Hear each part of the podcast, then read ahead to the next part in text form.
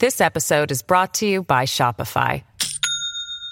Do you have a point of sale system you can trust, or is it a real POS?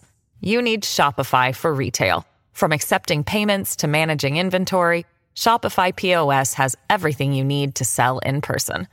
Go to shopify.com slash system, all lowercase, to take your retail business to the next level today. That's shopify.com slash system.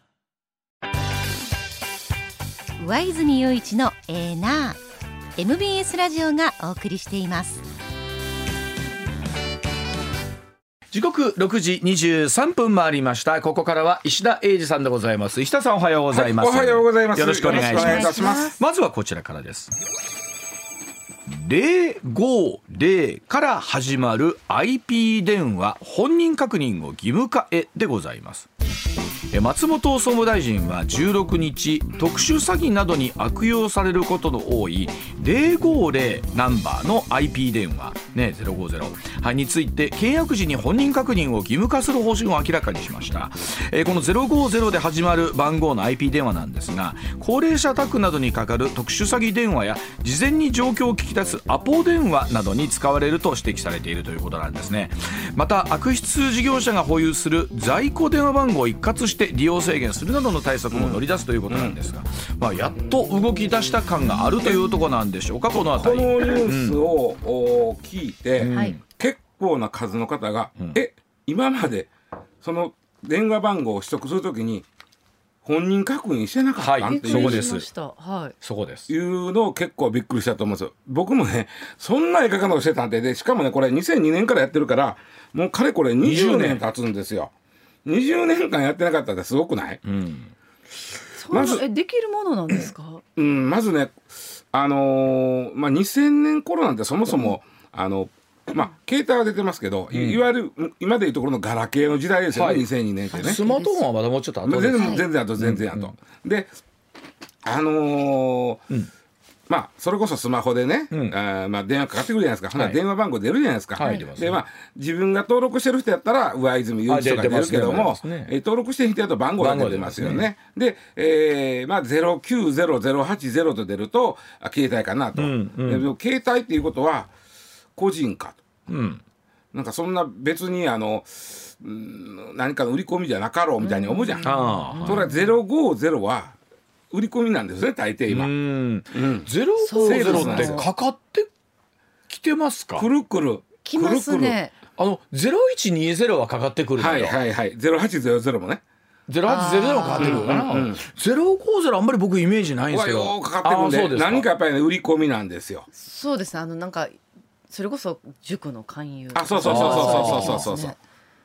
あそう。だからそのただほらあの080090が携帯やから050も携帯や思って、ん。名前出えへんけど、まあ、たまたま入れてないやっかなとか思って出るやんか、うんうんうんそしたらまあ何かの勧誘やったり売り込みやったりするということなんですけど、うんうんうん。050っていうのは今ちょっとわっちゃん言ってくれた IP 電話なんですよ、うん。IP 電話っていうのは要はえー普通の電話回線を使わずにインターネット回線を使った、うん。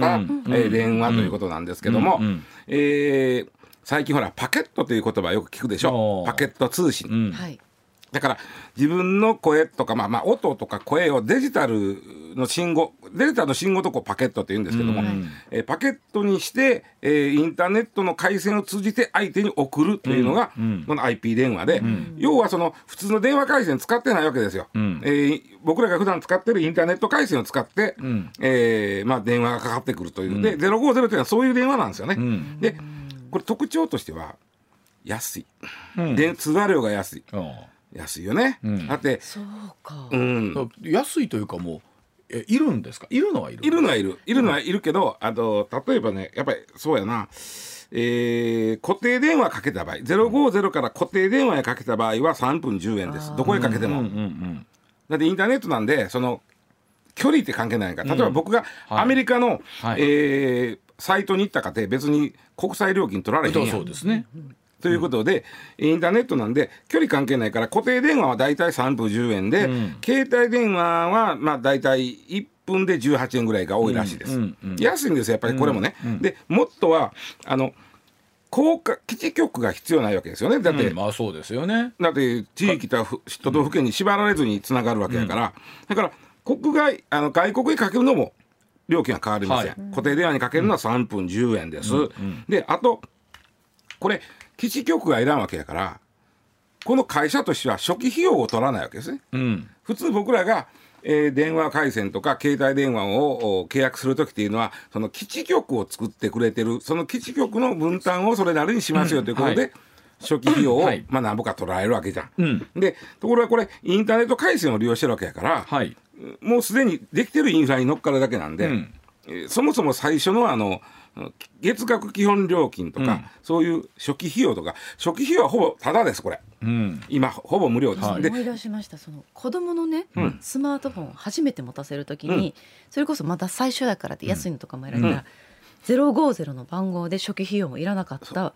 それこそもうネットで申し込んだら送られてくるそう。でしょ。だからそこの誰分からへんでも 送られてくるでしょ。本当だ、そうなんですよ。そうなんですよ。身分。証明書を見せてない。そうなんですよ。ももちろんなんか記入はした記憶はあります、確認そんな細かいこと言ってくれへんでしょ確認はされてないかも、そうなんですよ。で安いあのその初期費用いらんのとその月額の基本料金もまあせいぜいはい。数百円です。はい数百円でした。はい。でしょ？で安いから、うん。みんなこれをおいいですね。ということで、まあ、企業さんがねもともとは企業さんがこういうまあ、うん、普通に利用してたんです。はい。でデメリットとしてはえーパケット通信なんで普通の回線を使った電話に比べると、若干音声の音な品質が落ちるるほど。こともある。うんうんでもまあその程度分かる、まあ最近昔と違うてね、わか LINE, LINE で喋るじゃんみんなあーありますあります。LINE で喋るのもあれパケットで喋ってるんですけど、はいはいはい昔はもうちょっと音質悪かったと思うんですけど最近今全然いいでしょ日常生活には何だろう困るだから050電話もかかってきても向こうの声が聞き取りにくいとかいうことはないんですよ。ないですね。うん、でそれで、えーまあうんデメリットらしいデメリットってないな。持ってる方のデメリットとしては使う方ね、050に入ってる人のデメリットとしては、110番とか、119番がかけられへんっていうのがあるんですよ。ああなるほど。うんそうあんまり118ないじゃないですか。もうあんまり僕人生でかけたことないから、ままあ。ねでもあのどっかで確かにあの巨大インフラとしてですけどほら、うん。あったじゃないですか。例えば回線ね、うん。不具合があった時に、うん。それが使えないということが一つのそうそうそうそう。なんだろうあのね保証だったりしましたもんね、うん。対象だまあったりしまし。何したろ050というのはインターネットみたいなもんやと思ってもったらええんですけども。なるほど。あのー通話料が安いでしょ。でさっき今ちょっと今、ん。夏川さんが言ったように最初の加入の時の手続きがめちゃくちゃ簡単やいうことで、えーまあ企業さんが多い一方でやっぱりそのねまあ言ったら何何遍断っても断ってもしつこく勧誘してくるような迷惑電話の、まあ元になってることが多いわけでございますよ。うんうんうんあとあの着信拒否をしてすることあるやん。このはい。メロゴこれももうええ。適当はいはい。でもその場合次また買え買うんですよね。回線を、安く買えちゃうんで、あこれもう着信拒否されてるわ思ったらもう次買っちゃうんで、また他のような番号からかかってくるわけ090の。あのえーそれで言うとね、まあ、例えば今おっしゃったようにああまあ、悪いことで使おうと思えばあると思うんですけど、はいうんうん。今言ったようにメリットとすると、本当に初めてね、うん。例えば、まあ、あまりそんなに余裕ないわという人が、そういうのを持ちたいといった時には非常に便利という見方でいいんですかね。うん。まあ、まあとにかく安いから企業さんが使ってるんですよね。んうん。で、えーそうやな。ただよう知らん何べん話戻しますけど、よう知らんかったら090080そして今は070も携帯です。うんはい、かつて070はねピッチやったんです。ああそうかそうか。確かにそうでしたね。PHS070 でしたね。PTS やったんですけど、はい今あの090からだいたい携帯始まったでしょ、うん。で090がもう満帆になって、でも080になって、これも満帆になったんでピッチが空いたんで070を使ってるんです。よああそう、なんか車のナンバーみたいになってきましたね。そう一通り最後まで行ってもう一回アルファベットに戻るみたいな。ちょっと僕の記憶があれ020が空いてるかなんかそんな感じの聞いたことあるんだけどとにかく今はこの090080070で050は IP 電話ということなんですね。であのーまあうーん何しろそのこれができて2002年から現在に至るまで、えーまあ、契約するときに本人確認のほぼこれ義務がないです。本人確認の義務がないんでそのその、えー事業者さんは事業者さんにしてみたら。そやから、まあ、今、松川さんとこは自分とこのお子さんの名前とか入れたいけど、そんなのもまだある程度やってはろうや思うわ。そうですまだやってましたし子供のだったので保護者のなんかは入れた記憶、うんああそうでしょ。はいところがやねこのなんせそのさっき言った簡単。で通話料が安い、で身元を明かさんでええということで、えー特殊詐欺犯が使ってたわけです。はあ。これでも本体自体は電話の。え？本体自体はいるでしょ？いずれにしても。いるいるいる。いるでもそれは、あのなんちゅうの？あのシムフフリーとかあそうそういうのを買ってくるわけか。わけやから。ああそうかそうか。まああとその前言ったようにそのまあそういうの売る人おるからね。お買えない人が、うん。うん。ななるほど。でカンボジアでほらあの摘発されたでしょ養蚕はいはい。特殊詐欺特殊犯はい。うん。やつらは050使ってた。ああこれですか。これ使ってた。んであの19人逮捕されてるんですよあれね。日本人。で19人全部あの050かけてて。で、えーこれがねちょっと僕ちょっとその仕掛けがよく分かんないんですけど、やつら捕まえた時の彼らのスマホをうん。見たわけですね、うん。警察が、うん。あなんか変なアプリ入ってんなこれ、うん。なんやこれ？と思ってかけたら、ん050電話やのに、ん。かけた先には06とか03がでは表示される、はあそんなことしてるわけですか。そうそうそうそうそうそう。向こうには変換された番号が出る、そうそうそうそうそう。技術的にはできんことないんでしょうねきっと。まあそれぐらいのことはできるんか知らんけど。な、うんうん。でなんせその国際電話も料金一緒ですから050カンボジアにおりながらまあ安い料金でかけれる,、はいはいなるほど。でそのアプリ入れときゃどういう仕組みになってるか知らんけど大阪や東京からかかってきたように見えてるるみたいなアプリを入れとったみたい、まあ悪いやつってのは悪いことしまんな。でこれをえーっと契約するときにぐるっと回ってちゃんと。本人確認をそうです。携帯電話の時みたいに本人確認しやっとですよ。うん。これが、ん。やりましょうというのがこの総務大臣が、まあ、方針を明らかにしたということなんで、えーいつからやるのか知りませんけど。これ一般的にこうするとなんだろう需要がちょっと収まってくるとかっていうのはあるんですかうねまあそのあんまりそのよほどですよ。これまあその特殊詐欺とかに使うやつは需要がなくなるやろうけどうん。そのまあ勧誘とか普通のセールスとかいうのは別に違法やないわけで。そうそうそう。そう、いやあの本当に何だろう。皆さんも何年かに一度ね、スマートフォンとか電話買い替える時ありますけど、あそこの本人確認で大手キャリアさんって本当細かいじゃないですか。まあね。はいあのそうそうそうあの分かっているんだけれども、うんうんうん。例えばうちなんか家族名義のものとかはいはい。やってくると、勝手に嫁さんの分とか、ん。向こうも僕の分とかを変えられないとか、はい。そう。でそれでまあちょっとあ 穴が開いてたのが、その中に入ってる SIM カードをなくしましたよ時の再発行の手続きがうんちょっとずさんやったから、そういう悪いことするやつがおったということなんですけど、まあそれとはまたちゃうんですけどね。面白いのがね今年の4月に警察庁が、えー特殊詐欺犯の手口をまとめたんですよ。うんうん。その時に、えー特特殊詐欺の電話に使われた番号を調べたんです。で2番目に多かったのがこの050やったんえです。ということで一番は一番何一番がね僕これねものすごい複雑なことやっとんですけどもは要は電話転送サービスを使って、んえー大阪とか東京からかかってきたように見せかけるというやり方なんですよ。でこれはね電話転送サービスでね、えーよくまああるのが着信転送。うんあの例えば僕が一人で、えーまあ、会社やってる。まあ、うわちゃんと二人でやってるとか、でも二人とも、えー仕事で出ちゃってる。会社に電話かかってくる、それを僕の携帯とか、はいはい。うわちゃんの携帯に転送してもらうという、これは着信を転送するサービス。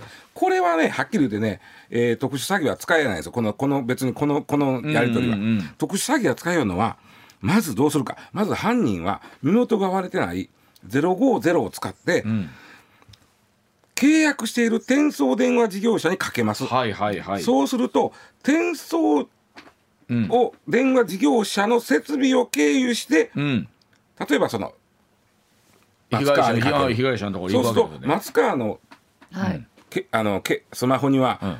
転送事業者のうん。固定電話の番号が出てくるわはあはあはあ。はけ。うわちゃんは松川に直接かけずにぼ僕というあ転送そうそうですね。うん、転送電話事業者にかけると僕が固定電話が貼ってその固定電話の番号が松側にかかる、はいはいはい。表示されるというやつなんです、はいはいちょっとこれ何のためにあるかよく分からへんねんけど、でもやる側としてはすごいちょっと作業としては面倒くさいことをしてるんじゃないですか。いやそれはボタン一個でボタン一個でもうかかけるだけ契約してるだけはここと。契約さえしていればできるんです。かだからたそうそうそう。だ要はあと被害者なる人のスマートフォンに表示される番号が怪しくないってことですよね。そうそうそうゼロ三ゼロ三とかゼロ六で。実際にその会社でそのあるか番号なのね、うん。実在してる番号やから、あの別にその怪しいと思えへんし、非通知とかなんかゼロ五ゼロとかだったら怪しいと思うけれどもゼロ三とかゼロ六で来るとまああれどっかの会社さんかなと思いますわね。だからけあの悪いことする特殊詐欺の連中も050の電話を持ってて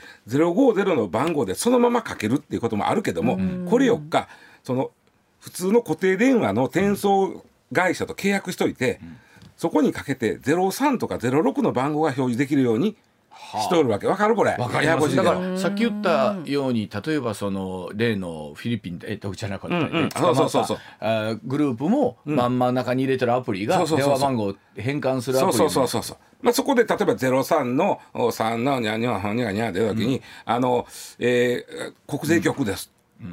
国税庁です。あー書いた時に、あ、東京でもし、なんとなく霞が関の番号でこんなんやかな、みたいな思うから、ねあ、国税局長さんですか？みたいな言われたら、あ、そうなるじゃないですか。で、それをやるよね。でも、ほかけてる本人は、それこそ、えカンボジアから050でかけとるわけよ。これあのこの組み合わせややこしいけどな。なんていうのかな。まあ便利なものとかって常にこう犯罪のね、えーものになっていくってあるんですけど、まあ、一般的に確かに契約する方入り口大変かもしれないですけど、これでどうでしょう。少しでもそういった被害が減ると考そうそうそう。えたらね。あとねもうどうですか？あの、お二人ともやりません？かなんかわけのわからん電話かかってきたら一旦電と、パソコンなりスマホでその番号をいもう入れて検索するんですやりません？これ。ああそうね。あちゃんとやってない。そ自分の電話帳にはまず入ってないことうんが分かっ入ってないてるので、なんとなくそそういう会社あるっけっていうのは見あますね。っていうかねもう分かりやすいんですよ。かかってきた番号をそのまま検索するんですよ、そしたらやっぱりみんながね協力してそういうあのなんちゅうのまとまってるんですよ。あその番号はなんとかという会社のこういう勧誘の番号ですとか。ああそんなんあるんですかあの別にそれは通常の証拠やからええんだけども、それはなんとかさんがこういうのを売り売りたくてかけてきてる番号ですよっていうのが出ます、ああなるほど。ネットで。あやったことなかった。これはねとっても便利。あのなんていうのこういうことになればなるほどね、例えば本来多くの人が善意でいろんなものを使っていたりするので、スマートフォン一つとっても例えば契約もね確かに複雑ですけど、本来もっとシュッといってもいいのにまあいろんなトラブルを防ぐためにねそうそうそう。となってくるとまあこれも通過点として仕方がないのかなというのは思いますよね。まあ。まあ、さっきの転送サービスもね、一応契約するときは本人確認の書類はあるんですけど、まあ言うても普通の企業さんってやってるか小さい企業さんでしょ大体そういうのって、だからまああんまりちゃんとしてへんのかやつさんとかあるんでしょうな。まああるんでしょうね。うん。はい。まあそうでございます悪いことするやつはいろいろか悪用しよるいうことですわ。だからこそまたそうなった時にどう厳しくしていくかってなるんでしょうね。だから本人確認よろしくもう20年間やってへんなこともうええ加減かやってよっていう話ですわ。まあ050に関して。はい050に関しては。はい。では続いていきましょう。こちらです。時刻6時40分回りました。さあアメリカウクライナに劣化ウラン弾を供与かという話です、えーウォール・ストリート・ジャーナル13日アメリカがウクライナに提供する主力戦車 M1 エイブラムスの装備として劣化ウラン弾を供与する見通しだと報じました、えー国防総省エイブラムスの砲弾としてアメリカ軍が使用する劣化ウラン弾について装甲を貫通する能力が高いとして有効と判断しています。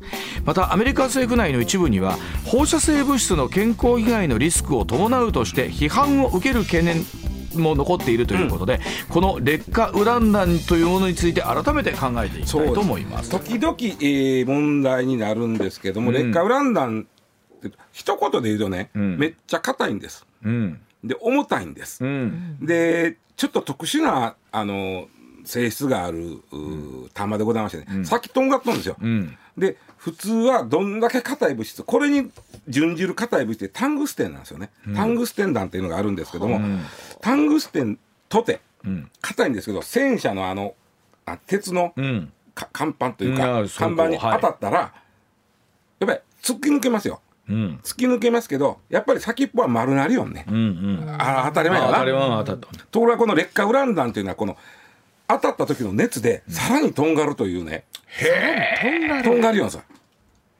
じゃあどんなものを通すみたいな。おそらく。いわゆるもう縦矛でいうとこの矛盾でいうとこものあの矛のほ強烈なやつです強ね烈なやつ。より怖怖いというか今日そうですね。な。でちょっとだけねあのーまあここ非常に難しいところウラン弾となってるんで、えーっとなんかこう原爆とか、なんかそういう核兵器なんかと、こうちょっとごっちゃにするそうはい。そんなイメージでした。核兵器とは違うんです違わうんですね、まずね劣化ウラン弾っていうのはその弾の先っぽに劣化ウランとんがった劣化ウラン弾がついとるわけですね。劣化ウランっていうのは例えばそのえ原発とか、あとまああの核兵器を作る時とか、そういうウランを濃縮した後に残った、えー残りカスです。へなんかそれを聞くとあなんかあまりよくないというかそちゃんとできてないやつなのかなあもうって思っちゃうんです。残りもんだ。ほほとんどなんちゅうかなあの放射性物質なんだけどもそこまで放射能は出してるわけではない。いない。いわゆる核兵器というものではないということなんですあね。違いますね。うん。あのどうやったかな。それ自体から出てる放射能はそんなに出てない、ん。23あウラン238なんですけどね、その場合238からそれほど高い放射能は出てないけどももちろん豊かってウランなんで、ん。それを体内に入れてしまうと、ん。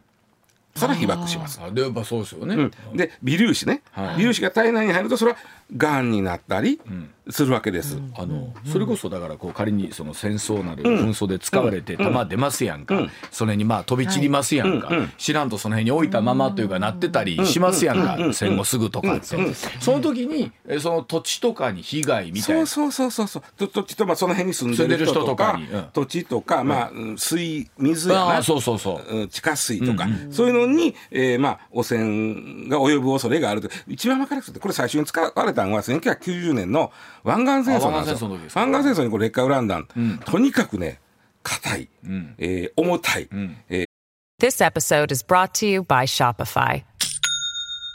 Do you have a point of sale system you can trust, or is it a real POS? You need Shopify for retail. From accepting payments to managing inventory, Shopify POS has everything you need to sell in person. Go to shopify.com slash system, all lowercase, to take your retail business to the next level today. That's shopify.com slash system. でイメージとしてはね当たったらそのまま戦車を貫通して戦車の中に入って、中で跳ね回る意味です。カンコンカンコンカンコンカンコン。そうなんか、じゃという中にいる兵あもうもうそれはもう死にます死にます。あそれは危ない戦車も突き抜けてその土地に入っていくとかいうそれはねものもないんですか？戦車の中で暴れよるカンコンカンコンないやあ危ない。まあまあするとかなりな。うん戦車を攻撃するにはすごい能力、はいそういう意味では能力があるんですけども、あのー最初に使われたのが1990年の湾岸戦争。なんせ戦車用なんですよこいつは。で、えーその時に当時そのアメリカの兵士さん帰ってきてから俺体調悪いと。あの湾岸戦争行って劣化ウラン弾の近くにおったし、まあ中にはもちろん戦車の中にはおれへんけど、使われてるとこにおったから、体調悪い言うてね、えーまあ行ったんです。それが最初の劣化ウラン弾は人体にどれぐらいのその影響を及ぼすかいうことやってたけど、まあ、これがどこまで示してるか分からへんけどアメリカのね、大統領の諮問機関が、まあか帰ってきた福音兵の病気の原因は劣化ウラン弾ではないという結論を出して。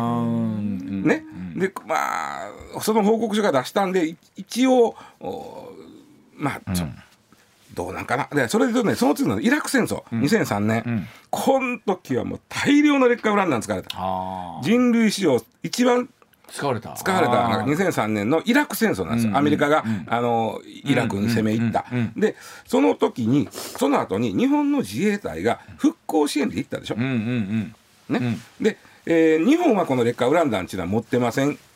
持ってません、あのもしタンクを撃つんならその次に硬いタングステン弾で撃つんですけど、タングステンが高いね。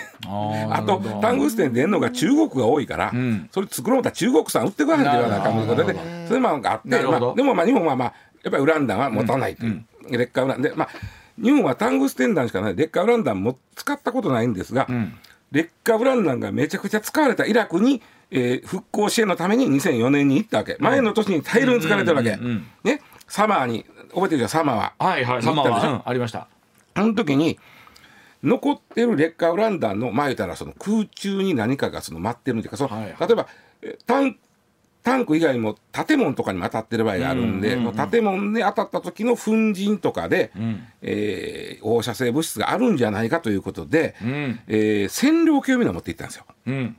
自衛隊の人は。はい。でこれが異常な数値出たらん。さすがにもうそれはちょっと退避やと。うん。いうことで線量計持って行ったんですけども、はい。一応日本でこれくらいなら OK という線量を上回ることはなかった。なかったんだけども、うんうんやっぱしあの念のためにそのめちゃくちゃ劣化ウラン弾が落ちてるあたりは避けてこう通ってたらしいなんかそんなイメージなんですよ。だからやっぱり直接でも体に入るのが一番うんまずいんですよ。うんでこれね今回のこのアメリカが、まあ、劣化ウラン弾を使うよと、えその前にね3月にねイギリスがねウクライナに渡してるんですよ、うん。あの戦車ゴット、ん。これ使えないはれ言うて、うんうん。で,、えーでその、まあ、アメリカはそのついで、えーやっぱり出す。でその時にようわかんない。ロシアがねロシアってね変な国っていうか、まあ、変変やからこんなことになってるんですけども、アメリカとかイギリスはな劣化ウラン弾を使いよるとあいつらは、うんうん。あいつらは核で汚染させる気やと俺,、うん。俺たちをいうあの弾は核で核兵器やと、うん。言うてまあプロパガンダしてんだけども、それはちょっとちゃうんですね、さっき言ったように。そこまで核兵器ではない、で特にロシアなんてさ、ウクライナの原発占領してるやん。うん。そうですよねで原発のあの冷却水のダム壊したやん、お前が言うなお世界やろまあまあまあでましてやその核兵器わしは使うぞとか言うてるとこが。一方でそれは例えばロシア産の兵器ではこの劣化ウラン弾なら使われあいやええ持ってる彼は。持ってる持ってる。だからあの原えっと核兵器を持ってる国っていうのはこれ作ってる段階で出てくるまあそうかそうか。ウランを使うんであそうですよね。あの核兵器を持ってる国はまず持ってますみんな、うん。でえっと国際的には17カ国が持ってると言われてるんですよ、うんうんうん。で、えーロシアも持ってます。で、ロシアはアメリカが、その、裏、劣化ウラン弾使うならうちも使うよって言うてる時に、ん。世界に対するアピールとして、アメリカが、あの、核、核の武器を使うならうちも使うみたいな言い方するわけですよ。うんうんうんうんうん。ちょちょっとそこはちゃうで、と確かには。確かに。で、お前が言うなお世界はあるんだけどね。でもそうすると例えばえっとロシアなる国がその劣化ウラン弾をね核というふうに仮にまあプロパガンダを含めえー宣言しているということは劣化ウラン弾をアメリカが使った場合えーウクライナ経由向こうがえー核を使ってくる口実にもなりかねないという。ちょっとその差ないとは言わんけど、一応今ロシアは劣化ウラン弾使うんだこっちも使うでって言い方をしてるんですが、そのこっちもって言った時に、その核までは俺は、はい。まあ脅しで言ってるのかもしれんけどね、核と使うよというみたいな言い方ででも核兵器じゃないんでこれは。でもあのすごいなんか例えばね、そのまあ核まで使うぞぐらいの、おなんなら脅しまである中で、まだロシアは劣化ウラン弾は使ってないんですね。まだね、うん。まだ。まだ使ってない。でこれは鶴見は例えば、えーロシアアメリカウクライナ側として見ても、これはできれば使うたらあかんもんやなみたいなのはあるってことアメリなんですかカはすごい気にしてるのは、さっき言ったように核兵器ではないけど、核汚染はゼロじゃないじゃん。そうですね。核物質による汚染は地域的な。ことを考えると、うん。でそのこのイラクでもね、そのこの劣化ウラン弾をいっぱい使った地域で例えば、あー子供にそういう障害のある子が生まれたりしてるのは間違いないわけですよ。でそれで国際的な批判が高まってる中でアメリカとしては、まあ、使うけどもあんまり使ったらまた怒られるみたいなのはあるんちゃうかな。でもなんかあれですね。こうやっぱり緊迫してくるといろんなもののフェーズが上がるという言い方をしますけれどもなんかより、えー殺傷能力というか強い武器が投入される兵器が投入されるという、うんでその場合にこの劣化ウランなんていうのは直接の核兵器はないけどこの当たって燃えた時に酸化ウランが出るから、その酸化ウランは体内に入ったら被爆するよとそれは間違いなく被そうですね。爆状態になるよということです。まあ、このあたり例えばそれこそウォーリート・ストリート・ジャーナル含めてですけどアメリカ世論自体はいそうなんですどんなふうに考えるか。世論がねやっぱりね、ちょっとやっぱ反対世論があるんででね。ちょっとあのなるほど。まあえーアメリカ政府としても絶対、うん、すぐ使えばええねんにはなってへんな。もっと言うとニュース見てる時に仮に使用みたいな話になってくると、そういうところに来たんだなっていう考え方。ただそこは核兵器を使ったんじゃないよないそこだけはちょっとはい分かっておいてほしいなという。はいはい。ではあ時刻6時51分でございます。お知らせの後もニュース続けてまいります。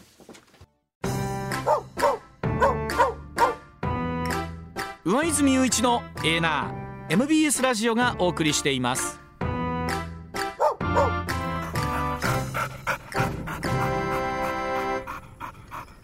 時刻6時57分回りました。続いてはこちらでございます。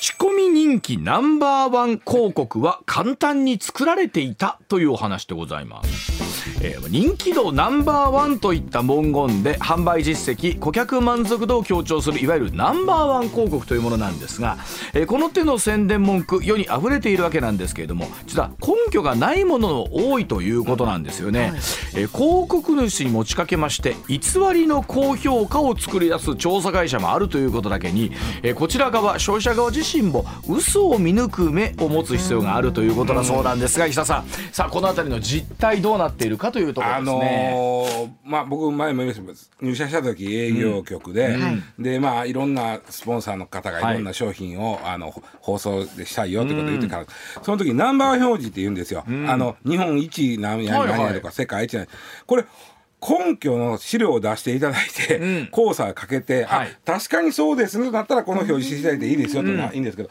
根拠になって やっぱりないとあかんわけ。やまあもちろんそうですよね。ね。、それはこの最近ネット広告見てると、ん。そのあたりの根拠が、そもそも根拠が取れるんかという、ナンバーワン表示多いんですよね。その口コミナンバーワンでも口コミナンバーワンってなんだそりゃ。そうですね。ナンバーワンだけに目が行きそうになりますけど、はいこれのナンバーワンってどういうことだろう？っていうのがあります。口コミとナンバーワンは違うものですからね。違う。よ違うやろ。あとあの顧客満足度これもよう言うあねーこれこれはなんか例えばアンケートしたんやろうけどもそれもね例えばこういうあの広告会社はナンバーワンになるまで何遍も調査するらしい。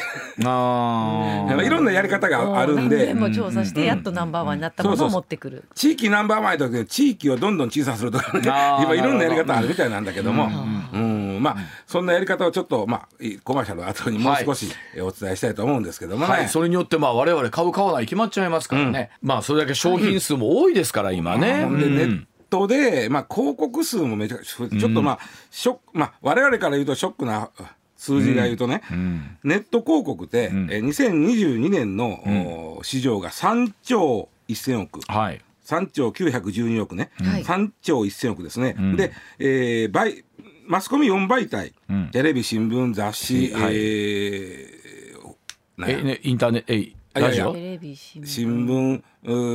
雑誌。えーあほラジオか。あラジオですね。はい。このラジオは放送とかテレビと別にしてんな、うん。でその4媒体合わせて2兆4000億。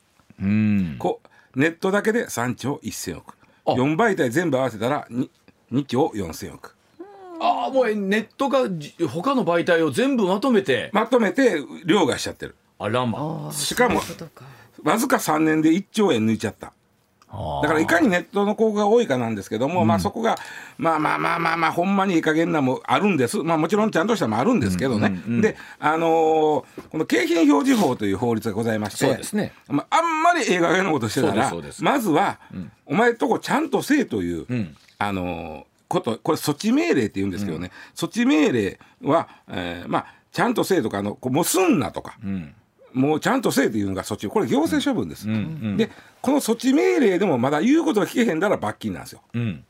ね、うん。で段階があるわけ、はいはい。でそれをきょん、えー、とごめんなさい。今年の5月に、えーかい景品表示法を改正しましてあんまり悪いやつは行政処分を飛ばして最初から罰金と。はいそうあそこも結構厳しくなったんですね。なったんで、うん。でもな言うても所詮100万円以下の罰金やったらやりどっかもしれんな。ああなるほど。難しいところですね。でね。で一応ですねあのさっき言ったその行政処分の例を見るとね、この最近の例見てたらね例えば、エステの会社が、せ施術満足度、んナンバーワン、うん。何のこと分からへんやろ、まあ松川さんどうですか？エステの会社の施術満足度ナンバーワンと言われた時のピンとくる感。う んまずナンバーワンってところでほってはなっちゃうんですけど、まあでも言われたらわうんうん？なるほど。だからやってくれた技術の問題ですよね。そう。技術の満足度ナンバーワンってことでしょ？でどうやって作る側の、実際満足度1位になったっていうからそれ見せたらよう見たら、その聞いてるそのこう女性向けエッセイなんですけど、回答者の4分の3が男性やったとかね。えーそんなんあるんですか？ニュースであった。はい。はい。あったでしょ？ありました。あと家庭教師の派遣する会社、これもあのお口コミ人気度ナンバーワン、言うて、えー受験生以外が答えてたと。ほとんどお多くが。あとねよくあるのがこのこの受験あの、えーっと家庭教師の派遣会社もそうなんですけどめちゃくちゃ有名な大きな会社あるやん、そこを入れずに小さいとこばっかり入れてその中であの、ま、1, 一位になったとかさ。ああなるほど。それででもあそこが入ってるんじゃでもえそこを押しのけで1位とかとも思っちゃったりしますもんね。そうだだからこれもねあの要は例えば整骨院もこのここも、あの措置命令を受けてるのも、えー有力なライバル会社を調査から除外して、えーみんなに聞いたとか、ね。あとこれはとなってくるとですよ、まあ我々もお世話になっているような広告媒体とかも含めありますけどもですよ、えっとそういうのを作ろうという会社もあったりするってことですか？作ろうという会社があるんで作れちゃうよということが今回のこのニュースの一番大きいところなんですけど、もうなぜねあの、まあ、これもね嘘じゃないねんけど、1位を取るまめ手を変え品を変え項目を変え何遍もいろいろ調査するわけ、うん。で一瞬でも1位になったらその瞬間ポンと捕らまえて「はい1位です」みたいな。嘘じゃないねんけどもなと難しいですね。そこで1位になるぐらいってことはどんな状況であってもですよ、例えばですよ手を変え品を変えで少なくとも知られてないと、はい。昨日今日始まったばっかりの会社でないんか、ねなあとかとも思っちゃったりそうそうそうそうそう、はい。そうそうそうそう。で顧客満足度も大事なんだけどもそれってさ客観的にどこまであの突き詰めれんねんっていうのあるやん。あのこれまたそうでね自分が信頼してる会社とか好きな会社でとしても、例えばネット広告とかで見た時にあるものを探した時にずらっと一覧で出てきますやんか。ね、普段そんな買わないもので、したら、えまあなんとか1位とかついついついつついついそうですね。それでええかと思ってまいりますもんね、うんそうやねんな。別にあの細かい比較しやんと。な。んかやる側もついついに乗ってくれたらありがたいぐらいの気持ちなんでしょうね。どうなんでしょうね。やっぱどこまでそのそれがその広告として聞いてるのかっていうのはあるけどもうん。あとねウェブサイトのふ印象だけでアンケート取ってたりする場合もあるのん。ね綺麗にできてますなみたいなこのこのウェあでブはもね大きいです。それだけでもなんか印象ですねこれは。ね。うん。それはあると思いますわ、あのちょっとでも目を引くようにプロの方とかってやっぱりそのね、サイトを作るわけですから、このね、疑う目って必要だと思うんですけど本当にね今子供たちもやっぱりネット見てるので、ママこれネットでナンバーワンやったやつや買ってって結構言ってくるんですよ。いや待ってって。でこちらもその若い気持ちも取り入れたいから、あこれ流行ってんの？って買いそうになるんですけどうですね待って1位立ってこの値段はさすがになくないとあかー。ちょっとこう疑いの目をずっと常に持っとかなきゃいけないっていうのを子供にも教えなあかんなと思って。そうなのよこれ問題点なりうんぬんってどういうところになるわけですかえーっとね、いつかってさっき景品表示法の改正案が改正されたんだけども、さっき言ったように罰金がマックス100万なんで、そうやってやり得やんけいうのと、それと広告代理店も一応その一緒にあの罰せられるんだけども広告代理店はいやうちは調査して言われてからやっただけですやんっていう逃げ方があるということです。なるほど。結構ね逃げ道が多いねこの景品表示法も。ねえ、うん。とはいえ本当に、えー、となんだろうな、まあ、何をもってちゃんとした調査かという言い方もこうなるとねすごい難しいんですけども、そうじゃないんです。それでやったんですって思われたら、何しろネットの広告はこんだけ、まあ、広告4媒体をしのいでるようやからいろんな広告あんねやろな。僕らなんかよりね多分ラジオ機の皆さんの方がもっとよく使っておられて、皆さんの方がそこ分かった上でご覧になってたりするケースっていうのも多いでしょうね。んまあ、あんまりもう僕もある程度のね、あの人生を重ねたらあんまりその言葉にピンとピンとけえへんかもしれんけど。まあね、この辺りっていうのは永遠の広告のテーマなんだろうなというところでもあるんですけれども、まあその辺りがちょっと最近過度になってきてるというそうそう。であのちょっとあのこうそれはないやろみたいなのも出てきてるんででしょうね。はい、わかりました。上泉雄一のエーナー MBS ラジオがお送りしていますツッコミニュースランキング。時事問題から芸能スポーツまで突っ込まずにはいられない注目ニュースを独自ランキングで紹介。はい。ランキングを紹介する前にまずは芸能スポーツです。はい。サッカーの国際親善試合キリンチャレンジカップは20日パナソニックスタジアムスタ吹田で行われ日本代表はブライトンの三笘選手やセルティックの前田大然選手らのゴールでペルー代表に4対1で快勝しました、まあ、ペルーというと日本と FIFA ランキング一つしか変わらないというから、はいほぼレベルとするとねね同じようなレベルのチームを相手にということですから。さあワールドカップが去年ね、はい。えー盛り上がりを見せてまた3年後ということになるわけなんですがさあ日本代表森保ジャパンはどんな風にまで今後進化していくんでしょうかということですね。はい、人気ドラマ「イテウォンクラス」に出演した俳優のパク・ソジュンさんと、YouTuber のススさんに熱愛説が浮上し、はい。あるメディアは2人が親友たちに紹介するほど特別な関係と報じました、ススさんはチャンネルチャンネル登録者数が154万人を超える YouTuber 兼歌手で、国内海外の音楽フェスに参加するなど活発に活動しています、まあ、これはもう松川さんどうぞお好きなようにコメントなさってください。あのパク・ソジュンファンはもう一定数いらっしゃいますので。あのイテウォンクラスのあの人でしょ、はい、うん。あの時は前髪パツッとなってましたけどそこからは、うんキム秘書は一体とかそういうねドラマで、もうキュートな男性でしたので、多分いろんな女性の心を掴んで大好きっていう特にね、うん。あのうちのアナウンスセンターの先輩、うん。女性先輩は。あのはい。あの火曜日担当のあの方ですね、ははい。また一周してまた好きって言ってますから。でもあの方も気が多いからね。はいということで、まあまああのすごいね。皆さんがどう思ってらっしゃるかわかんないですけど、そりゃそうよねって思ってるのか、残念って思ってるのか。とこの相手の女性の方もチャンネル登録者数が150万人ってことは154万人かなりのインフルエンサーでもいらっしゃるということでしょうからね。すごい話やな。はい。それではニュースランキングまずは第5位アメリカバイデン大統領の次男ハンター氏が税金未納や銃銃所持をめぐる罪について訴追されました、ハンター氏は罪をいずれも認めることで司法省と合意に至ったそうです、まあ、一方でトランプ前大統領は37の罪でねこちらも起訴されているということですから本当にアメリカのね、えーこのトップというのはどういうふうになっていくのかこちら息子さんですけどもね。はい。続いて第4位タイタニック号の残骸を探索する観光ツアー用の潜水艇がカナダ南東部沖で行方不明になりアメリカとカナダの当局が捜索を始めました。操縦士1人と乗客4人が乗車していて18日朝に潜水を開始しましたがおよそ1時間45分後に連絡を絶ちました。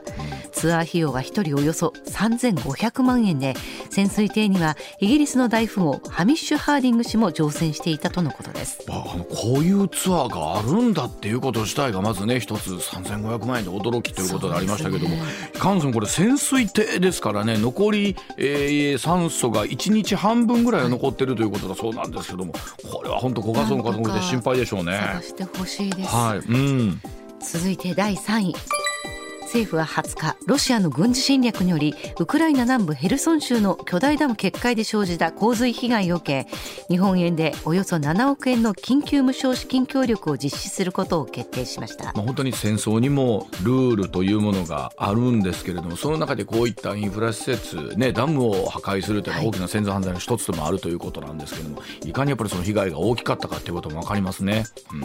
続いて第2位は各国の経営環境などを評価したスイスのビジネススクール IMD による今年の世界競争力ランキングが発表され日本は去年より一つ順位を落とし過去最低の35位でした。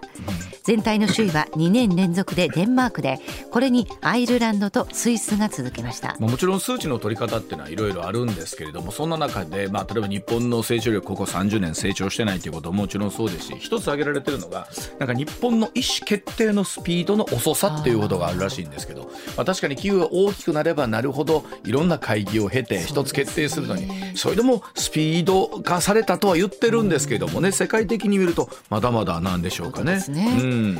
続いて1位はマイナンバー制度をめぐるトラブルの続発を受け政府はデジタル庁と厚生労働省総務省の3省庁による総点検本部を立ち上げ今日初会合を開くことを決めました、総点検本部のトップは河野デジタル大臣が務める見通しです、まあ、もちろんマイナンバーいろんな考え方は終わりやと思いますし、まあ、なかなかスタートで100%完璧なっていうのは難しいんでしょうけれども、まあ、一方で使ってる方が便利な側面とこの不安を抱えながらやるっていうのもちょっとね、えーというところあると思いますので、どこまで点検できるのか。